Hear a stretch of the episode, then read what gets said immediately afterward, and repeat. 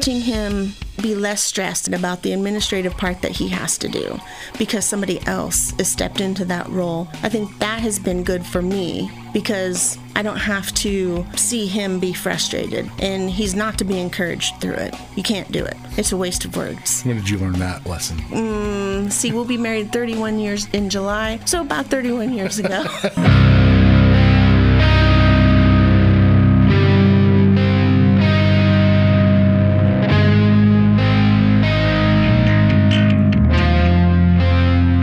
This is Big C, Little C, a podcast from Current Church in Franklin, Indiana, where we explore how the local church fits in with the global church and how the kingdom is at work on a local level. Current Church meets on Sunday nights at 6 at the Gear in Franklin and exists to encounter God, equip the church, and engage the world. We believe that whatever God is going to accomplish in this world, He is going to do through the church Big C. These are our stories and the testimony of the power of God in everyday lives. Find out more at currentchurch.net or look for us on Facebook and Instagram. Now, here's your host, Jeremy.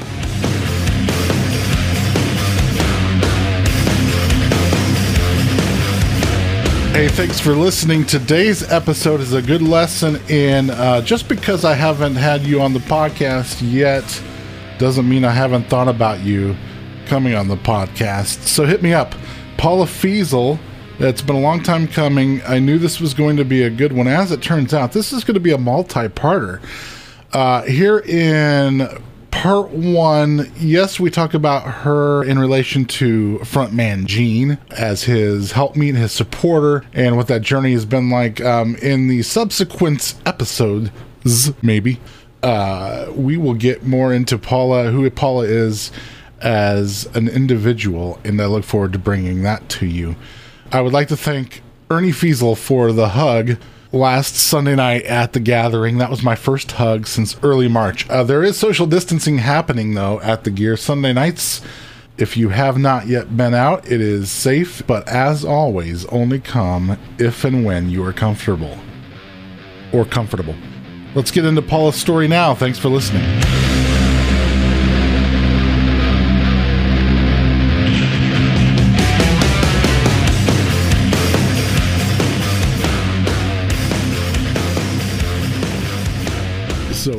We don't call you pastor too much around these parts. nope. But if Gene's the front man, are you the front girl? Are you Mrs. Frontman? Are you Pastor Petey? Nope. None of this. Are you uh, henceforth from here? You shall be referred to as what? How about just Paula? We could do that. Yeah. Where did Petey originate? Um, when I was a little kid, I was very much a tomboy, and Paula was kind of feminine, so uh, it evolved into actually just Pete first.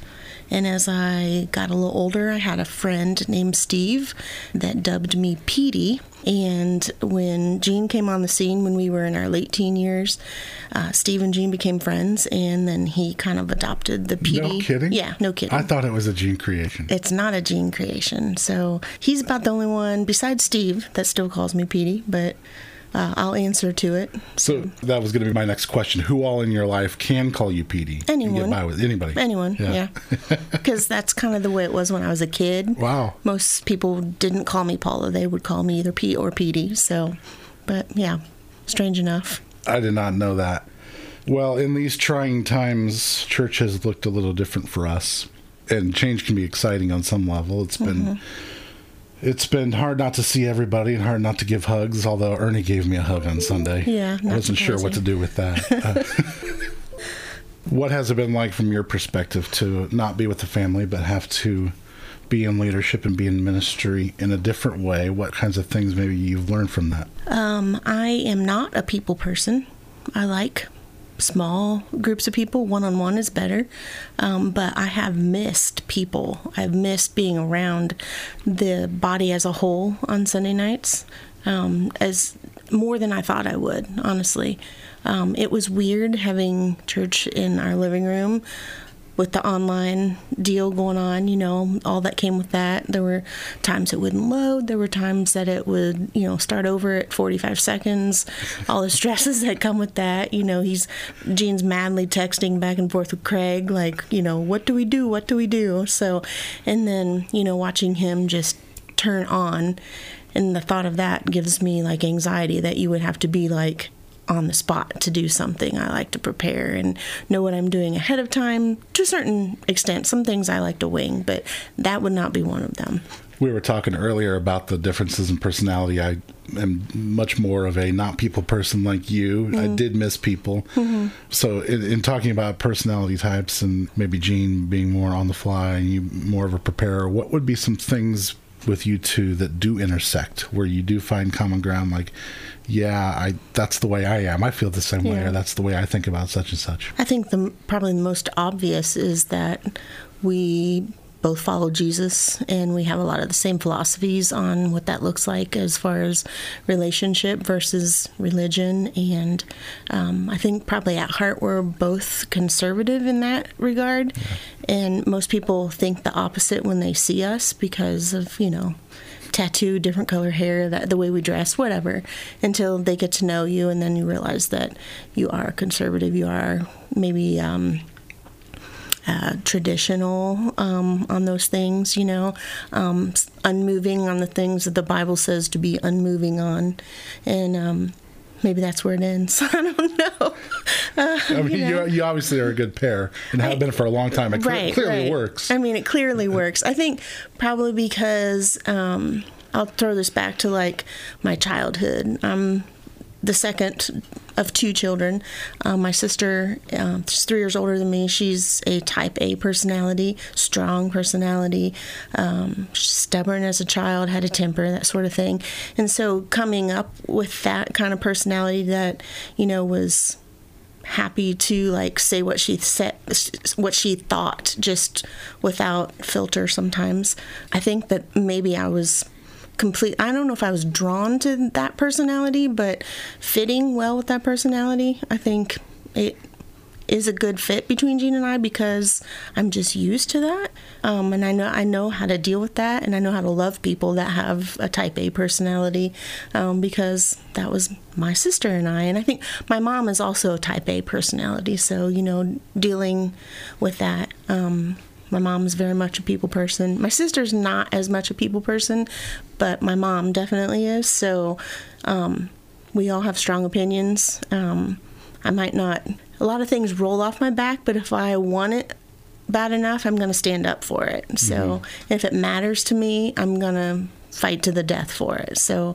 um, so sometimes Gene and I clash on that, but you know, not that often. We do always usually work it out and come to terms. So. Well, I'm going to skip ahead because you're taking us there. Okay.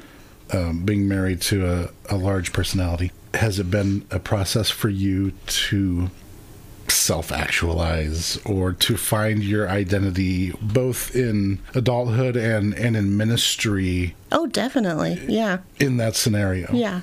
Um, to a certain extent, I was raised in church. My parents were away from church for a short period of time, especially my dad. Um, my mom, my grandparents, you know, we'd go to church together, that sort of thing. Um, but just as a member, we were never like super active in the church. Um, my dad became um, recommitted his life to the Lord when I was I just turned 16, mm. and I mean he's never looked back. He's you know was has been a deacon, been a board member, um, just active participant in church, that sort of thing. But it was kind of a new. Um, thought to me to be married to a guy that was called into the ministry. You know, it was a little scary. Um, I don't know what I thought it was, but it's not anything I thought it was, honestly. it's just it doesn't seem hard. I mean, any any career path, any job you have, you deal with people to some extent, you know? And so when you just get that in your head that you're dealing with people, and people are messy, it doesn't matter what line of work you're in, there's feelings and emotions, and, you know, f- faith in, in Jesus, relationship with Jesus is all emotion. You know, it's all a feeling because he's not a real tangible person beside you, you know. So you do have to learn how to deal with people's feelings a little bit more when you're in the ministry. Um, and I think that I am a little bit more intuitive to how a person's feeling than maybe my counterpart is a little because um, you know i'm just i think i'm just a more sensitive person to that sort of thing um, have a little more empathy sympathy all of those things and um, so another reason that that makes us a good pair we balance each other um, i'm not a super emotional person Right. but i do feel like i have a lot more empathy and sympathy for people when they're experiencing something than maybe Gene does. So we balance each other well. So I'm going to ask you this: um, when we first started coming to Current, having already stated that I can identify with your personality a little bit more, um, one thing that I remember was kind of wondering, am I supposed to worship like everybody else is worshiping? If I see my pastor on the front row going crazy, mm-hmm. is that expected of me? You are a more reserved True. worshiper. I'm sure it's in spirit and truth and, and mm-hmm. authenticity and all of that. Is that something that you have maybe? I'll admit I've I've struggled with that I at think- current. Have you? I think everybody that worships in a more quiet manner has those questions like, should I be worshiping bigger? But I think that as a person that th- that's how I live my life. I'm not like some crazy bounce around like gesticulating person. That's not me. You know, I do talk with my hands, but right in front of me. And I'm not going to like I'm not going to a ball game and jump up and down and do the dumb cheers. I might do the wave, but Yeah. um, you know, I'm not going to do that stuff in any area of my life. And I don't think God requires those things that are outside of your personality on the regular. Once in a while, you know, you've been in church probably long enough to Sure. to know that that person that was super quiet and everything, then they have a moment and the Holy Spirit comes on them and they just, Oh, yeah. you know, they're doing things that you've never seen them do as far as because they're just caught up in worshiping the Lord, you know, and I've had those moments myself, but so as I've gotten older and you know, seen more and done more and, you know, developed my own ideas about who I am um, in the Lord, especially, I haven't, I don't have those feelings so much anymore that I should be doing this and, you know, I should be bouncing around like Gene bounces around. Well, I'm not going to do that, you know? So I, it's not because I'm being stubborn, it's just because I'm worshiping within my personality, you know, and we're all different on so many levels from the way we look, the way our personalities are. I mean, just on any number of things, we're different. So why can't we worship the Lord within our personality? I like that because if not at current, then where can you be yourself? and- Exactly. exactly. and, and worship in meaningful way to you. And I think there is actually unity in that. I'm glad you said what you said because I think that's it's good for people to hear. There's unity within that, mm-hmm. within the freedom to be yourself. and- Exactly. And that's what it is. It's the freedom to be yourself. It doesn't mean that you come to current and it's loud music and the lights are off and their smoke is going and the lights are flashing and so we then we all have to look the same. And that's not what the freedom at current is. Is the freedom is to be who you are, you know, who God designed you to be. And, you know, He gave us a certain kind of personality, each and every one of us. So, you know, just work within that. And that said, it has been a place that has stretched me, and that's been good as well. So I think there's good balance there. That's something I've always wanted to ask you. Right on. If this is uh, this episode, by the way, two years of Big C Little C as of this month. Right? Two Um, years. Wow. So we shouldn't have waited two years to bring you. And I didn't want to. I was trying to space out my Feasels. Right on. There's So- a lot. Of, there's a lot of us, you know. Yeah. So that's why we're finally getting around to uh, Paula Feasel here on the Big C Little C podcast. So much I could ask you. You referred earlier to knowing Gene since. 19, No, 1987. Right after we had both graduated from high school. Okay. His dad moved to my home church to pastor in August of August September of that year. So we met after high school. And he had already been called to the ministry. Yes, he was uh, actually his parents came and tried out, and they had mom, dad, all three boys with them, and then they voted him in. But then they came back to Indiana and moved him to Bible college in Louisiana, and then moved to Ohio. So he Oh, didn't wow. actually come with them Okay. to on the initial move. He was away in school his freshman year in college, and so I didn't officially like really get to know him till Christmas break that year. So of 1987. 87. So my Feasel journey begins in like 95 at Lakeview. Yeah. You were you were already married. We were married. Yeah, we've been married for about six years when we came to Lakeview. And he had the long hair at your wedding, right? Uh, yes, it was a mullet. it was awesome. It was snowy blonde mullet. So So, so there was the music aspect, Yeah. but he was an ordained minister at a very young age, right? In He- the AG? Yeah, he was. He um, did his four year degree. Um, first year at Jimmy Swaggart Mm. Bible College, last three years at C- uh, Central Bible College in Springfield, Yeah. Missouri, which is now defunct. Rest in peace. And right, and um, so we, I went there for a year. Um, his sophomore year, my freshman year at CBC, and then we got married in July of '89, and went back and he finished his last two years as married students. Wow. So we came home after he graduated. We went home to Ohio, and his parents were still pastoring my home church at that time. So my parents, his parents, were all in Ohio. He's looking for a youth pastor job, and he applied to within the Ohio district. Lots of places. We interviewed several places. One church in Indiana, and I was hoping that that would just go Right. away. Sure, yeah. We'd just stay in Ohio, and um, don't you know that God took us to the Indiana listing. That was in Angola. So, way up north. We were there for not quite two and a half years. And then we went down to Madison. So, from one end of the state to the other. And we were there a very short period of time, like 16 days, short period of time. And our senior pastor had called Gene in his office and said, uh, I know, you know, when you interviewed and we hired, I said I had no plans to leave, but he had in his younger years, um, he pastored at Lakeview Church on the west side of Indy, Yeah. and Tom Pano was a senior pastor, was trying to retire, and the on his recommendation, the board reached out to Ron Bontrager, the, our pastor in Madison, about coming up there to take over the church's senior pastor. So that was 16 days after we moved. We weren't unpacked yet. I was the middle of winter. We were both sick when we moved, so we barely even had like clothes unpacked. And um, the day we moved, our dog bit the pastor's son on the hand. So that was it was a really exciting period of time this first two weeks. And then we get this so we're just like well what do we do? You know we just wait because within the assemblies like it's common courtesy so if you get a new senior pastor all staff pastors will tender resignation and the pastor can choose to Okay. take it or not take Okay. it so we didn't know what job security would look like for us. We had just moved and done all this stuff after he started his his process and through prayer and stuff like that he felt like that he wanted to bring us with him to lakeview. And in july of that year so we had only been there from january 1st to the end of july. So like seven-ish months seven and a half months. Um, and we came to indianapolis with him. We're on staff at lakeview for about a year. And Gene's heart was really pulled towards the band, and it was really hard to manage.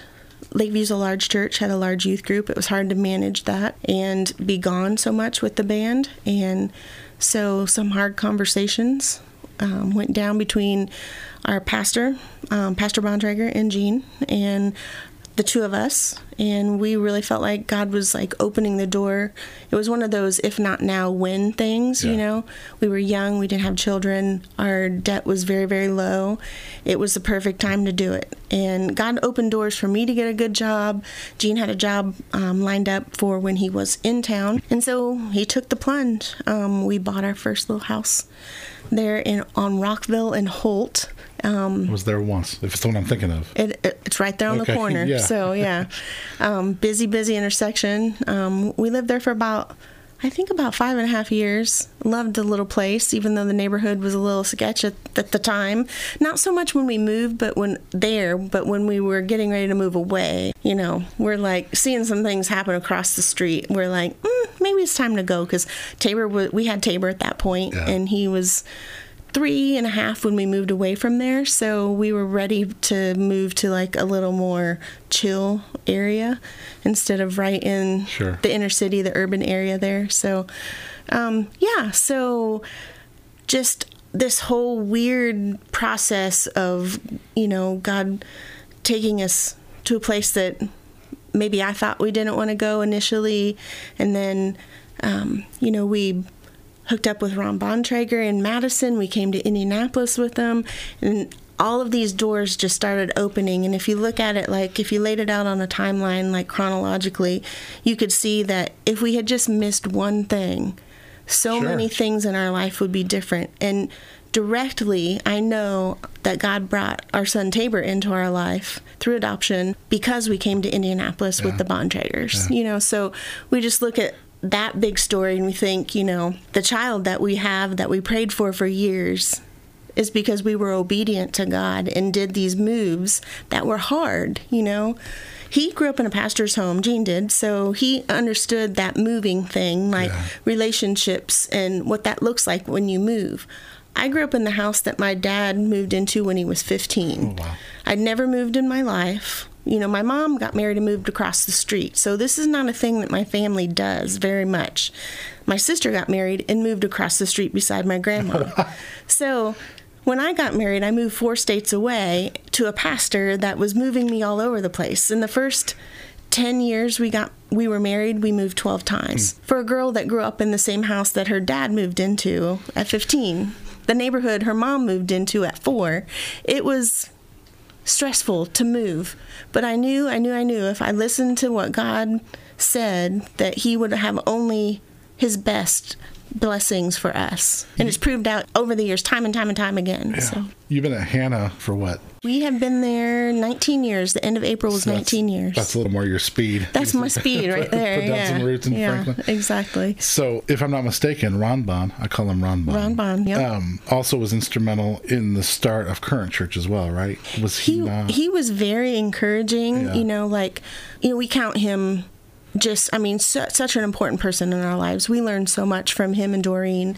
Um, the time that we were with them in Madison, and then the time that we were not only on staff at Lakeview, but as just you know a parishioner at Lakeview. After he, Gene stepped down from staff, we decided um, to stay and just do what we could there. You know, we were involved in college and career and nursery, and and I worked in the um, the school, the daycare for a while, Oh, really? um, Okay. in the office, and so you know, we just that was our home Yeah. base, and we wanted to do what we could to, you know, be involved and be part of that. So, yeah, he. Um, you know, Gene talked to a couple people about planting church, and to me, in my head, it just felt like it was going to be this big, hard thing that was going to be a drudge, and you know, like how do you make something out of nothing?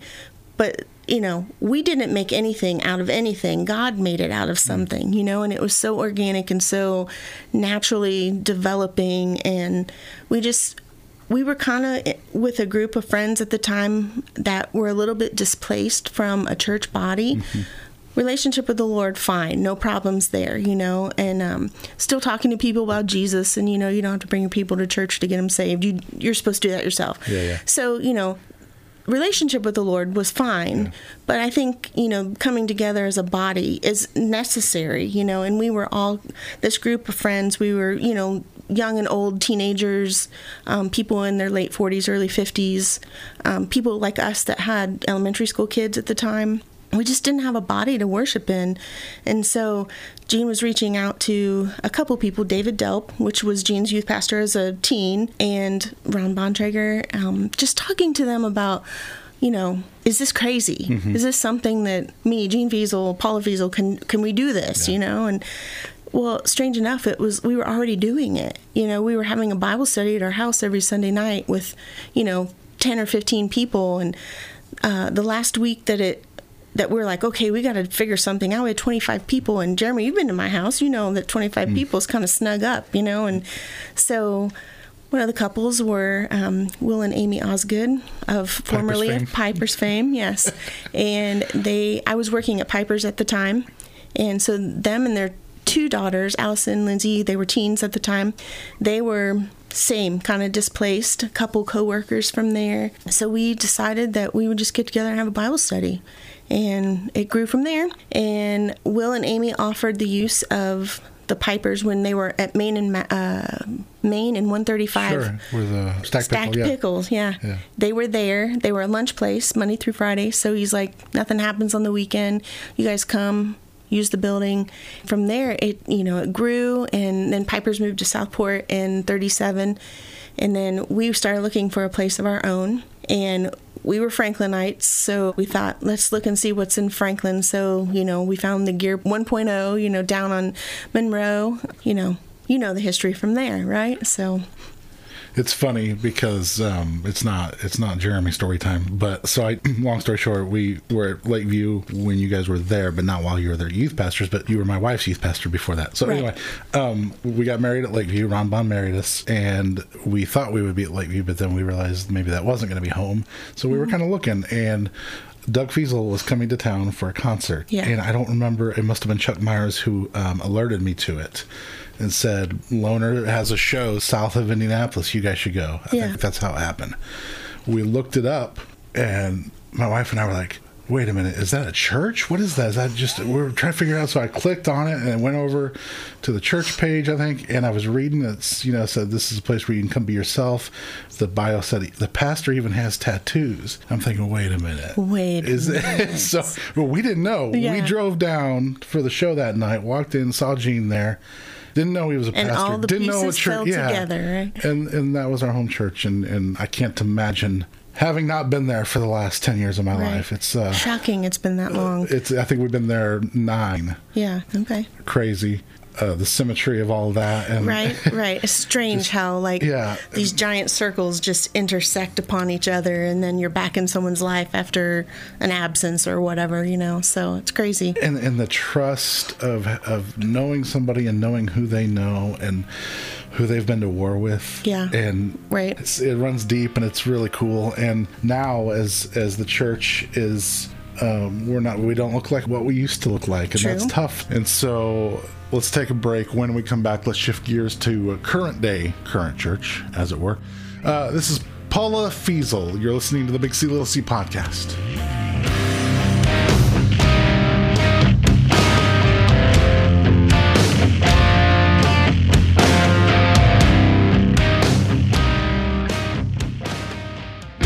Hey, this is Gene, the front man at Current Church, and glad you found our podcast.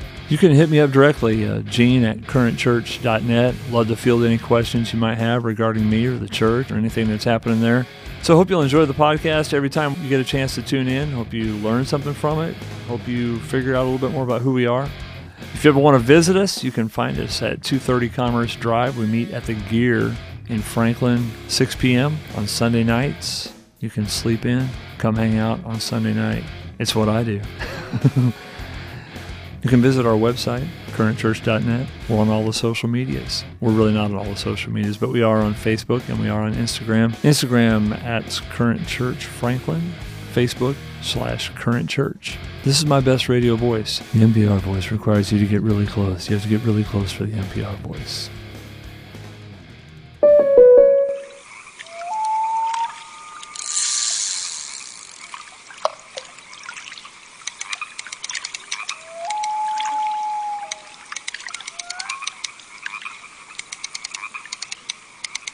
This moment of relief brought to you by your local State Farm agent, who also brings relief with all your auto insurance needs.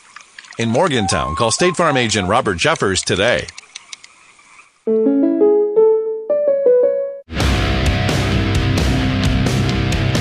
This is Big C, Little C, a podcast from Current Church.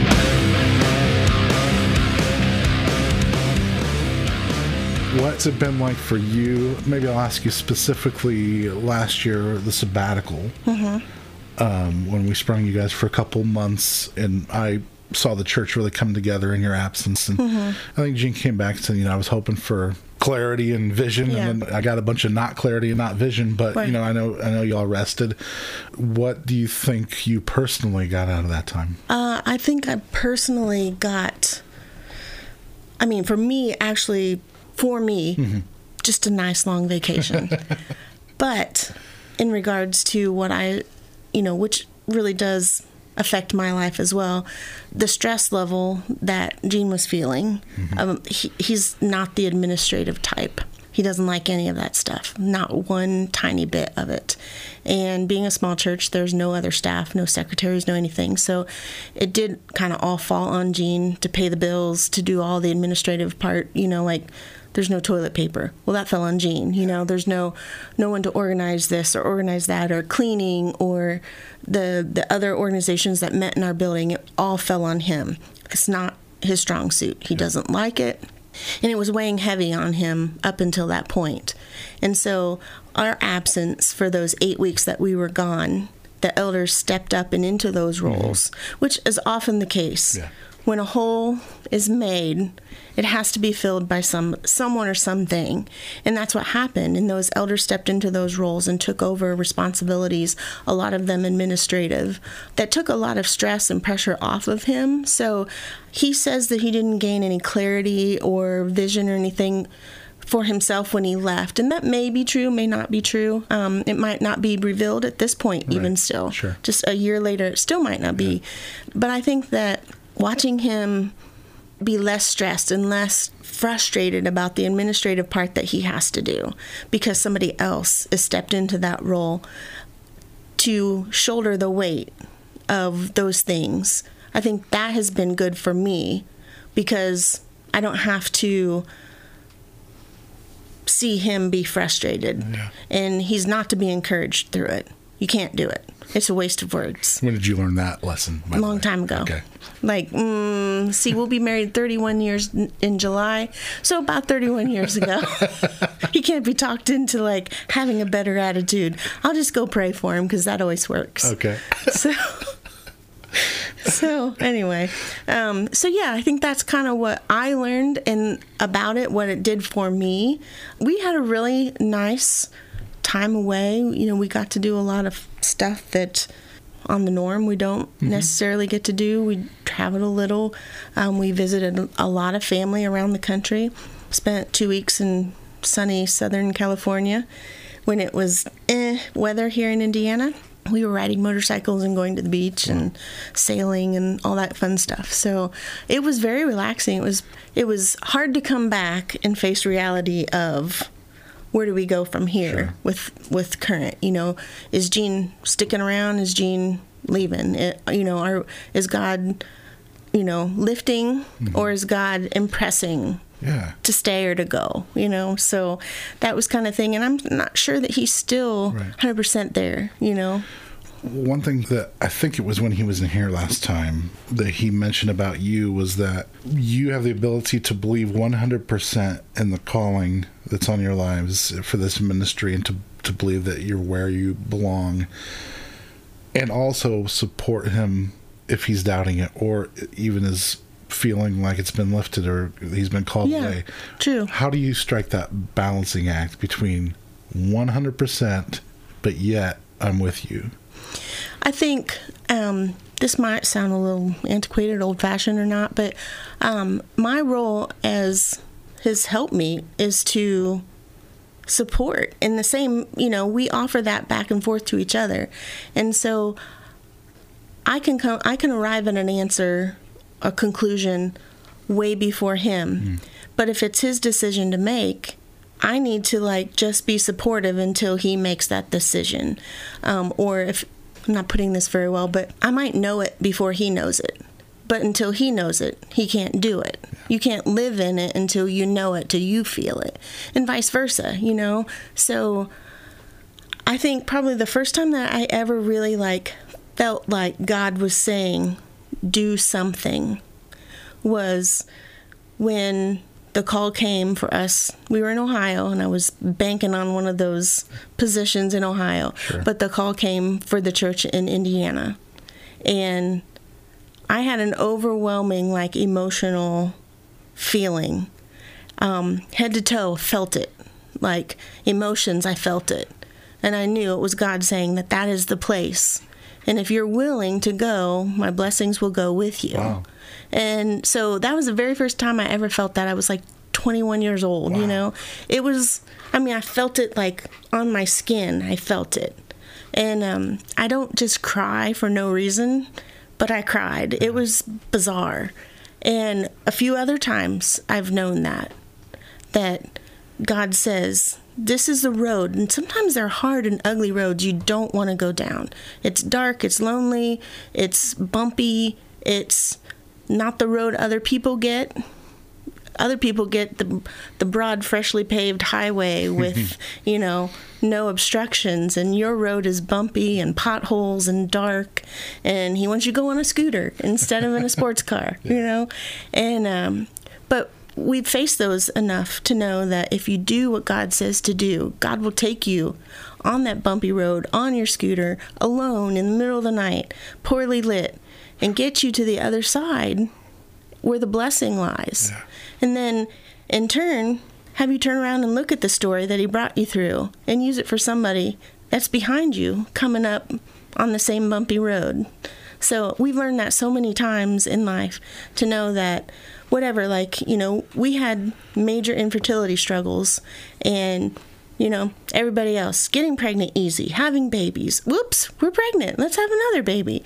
And we just could not accomplish that within our means. It wasn't happening. And doctor visits and tests and drugs and all of that didn't happen. And, you know, we sat across a desk from our specialist on June 30th, 1995, and had him tell us that it just wasn't happening. There's no way that he actually said, bar a miracle from the Lord, there's mm-hmm. no way that you'll conceive a biological child. Mm-hmm. It's a, I mean, it's a benchmark day. No one wants to hear that stuff, especially when it's the one thing that you want and you think it's going to be easy and it's not and it's outside of you but then you know flash forward two years two and a half years later you know we you know meet our son's biological mother she's pregnant you know she chooses us to put her baby with and you know we meet her 10 weeks later we have a newborn and someone anonymously paid our legal bills Oh, really? yeah, like we literally paid $53 to adopt our child. So many blessings in that over and over. If you had like three years, I could tell you all of that. Um, but it was just totally God. So I just keep thinking I could have that smooth highway and gotten pregnant and had child, you know, had a baby, no big deal. But I wouldn't have Tabor. I wouldn't have had that blessing, you know. We got to be there for his delivery. He was the best baby, the best toddler tweeners we you know teenage mm-hmm. years i ship them to the moon but you know i think everybody goes through that but i mean so i just think if you just follow what god has for you good bad hard whatever he's going to bless you at the end of it that's we we've seen it proven out in the 50 years I've been on this earth. I have seen it over and over and over more more times than I could count. I was going to ask you about adoption anyway, so this is a good time for that. Um, Since it was a desire of your heart, you'd probably prepared your heart to be a mother, but it happened so quickly. Right. So now this baby is is in your hands. Yeah. What were the early days of that like? It was interesting. Um, my sister had had kids before. You know, she's older than me. Um, I have cousins that are 15 years younger than me, first cousins. Yeah. So I've been around babies my whole life. Gene, on the other hand, no babies. And um, his brothers both had infants. Tara was two, Michael was one, Okay. 11 months when Tabor was born. Oh, really? S- girls, Yeah. Gene's not really that interested in babies until recent years. No, not interested in little kids, mm-hmm. and especially not babies. So he had never changed a diaper, never fed a baby, not really ever held a baby. His brothers kind of forced their children on him, like, here, hold this. And he's like, okay, I'm done. Hold this. Right? You know, you met the Feasels, you know. Yeah, yeah. They're weird and say inappropriate things. But Must be a different family. So, you know, he wants to be a father, but he doesn't know what that's about, Yeah. you know. And I'd cared for infants, you know. I was 15 when my nephew was born, so, you know, just hands on with that newborn infant. So he's like supportive and let's let's do this you know all everything up to the adoption he was game for it you know we got in literature from adoption agencies around well really around the world but here in town in indianapolis and um it's just a lot. It's a lot of self examination. If you've ever filled out an adoption questionnaire, you have to ask yourself, because they ask you and they want an honest answer like, Will you take a child with special needs, either mentally or physically special needs? Um, how about a child that's a different race than you? You know, and if so, what will you teach them about their ethnicity and your ethnicity and how you celebrate their differences? This is before This Is Us was here to show us how to do that. Exactly, you know. So, you know, you have to like examine like, you know, like if if you're a woman carrying a baby and the doctor tells you something's wrong with your baby. Yeah. You know, it's a defect, a deformity, or it's, you know, whatever. You've had, as a woman carrying a child, you've had that time to bond with that child, and it's your child. You've connected to it. So you have the baby and you go about your life with whatever that looks like, you know, special classes or whatever for, you know, physical therapies, occupational therapies. But if you have to choose, can you say, I choose that? Mm. So you really do need to do some like self examination when they ask you these questions. So we filled them out and there was a $250 fee. And that's a lot of money now, but 25 years ago was a lot, a lot, a lot of money. Sure. So it sat on the dining room table for probably two months. And every time I'd walk by it, I would like, God, what do you want us to do? Mm-hmm. And I never really felt like I could write the check and send it. And Gene was like, We doing this? What are we doing? And I'm like, I don't know. I don't feel clear about it. So we didn't do anything. And at the time, I was working at the district office for the Assemblies of God in Indiana up on the north side by the pyramids. Candy Wigington was my kind of direct supervisor. And she her as well as a lot most of the other women in the office knew that we were undergoing fertility treatments, things like that. So they were praying that God's will would be done or it would work or whatever. And when we finally just gave up that, walked away from it, um, Candy approached me one day and said that there was a woman that had been mentoring a young lady that was pregnant with her third child and didn't really feel that she could be um, a parent again to another child. Uh, the father was really not in the picture. So we got involved in that situation, hired a lawyer, some a couple at Lakeview had adopted, so they had referred us to this lawyer. Um, pressed into the adoption, um, gave the attorney the retainer. It's a lot of paperwork, a lot of things to sign, and then we found out that the father decided that he wanted to use the baby as leverage to so he wouldn't sign his release. Okay. Um, and it went back and forth for the whole summer of 97. Yes, you're having this baby. It was a little girl. The baby was a girl. You get the baby? No, you don't get the baby. You get the baby? No, you don't get the baby. Cruel. Yeah, it was it was rough. And needless to say, we're psychologically like drained, emotionally drained, all of it. Um, and every day I would get to work and there would be a fax from my mom, some encouraging word. Back before like the internet, you could email people, you know, and she would send me something just to encourage me because she, you know, we are going through this in Indianapolis. My mom and dad are five and a half hours away.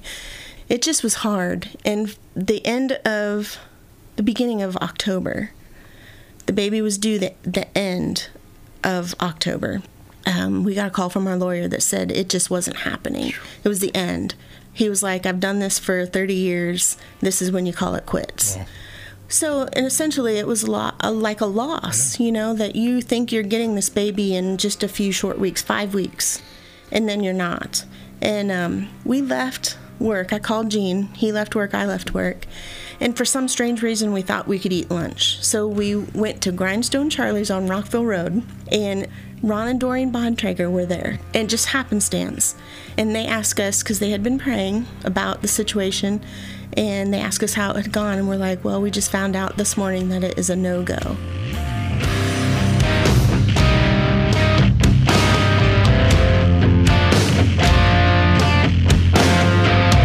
And that is when we ran out of time. Uh, you're going to want to hear the end of that story. Hopefully, uh, next week is when that one comes out.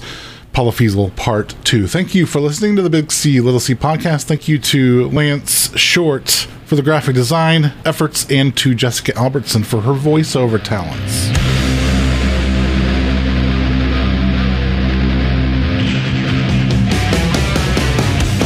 Listening to Big C, Little C, a podcast from Current Church. For more information, visit currentchurch.net or look for us on Facebook and Instagram. Current Church is located in Franklin, Indiana, and meets on Sunday nights at 6 at the Gear. Theme music written and performed by Still the Hand, imaging by Jessica Albertson.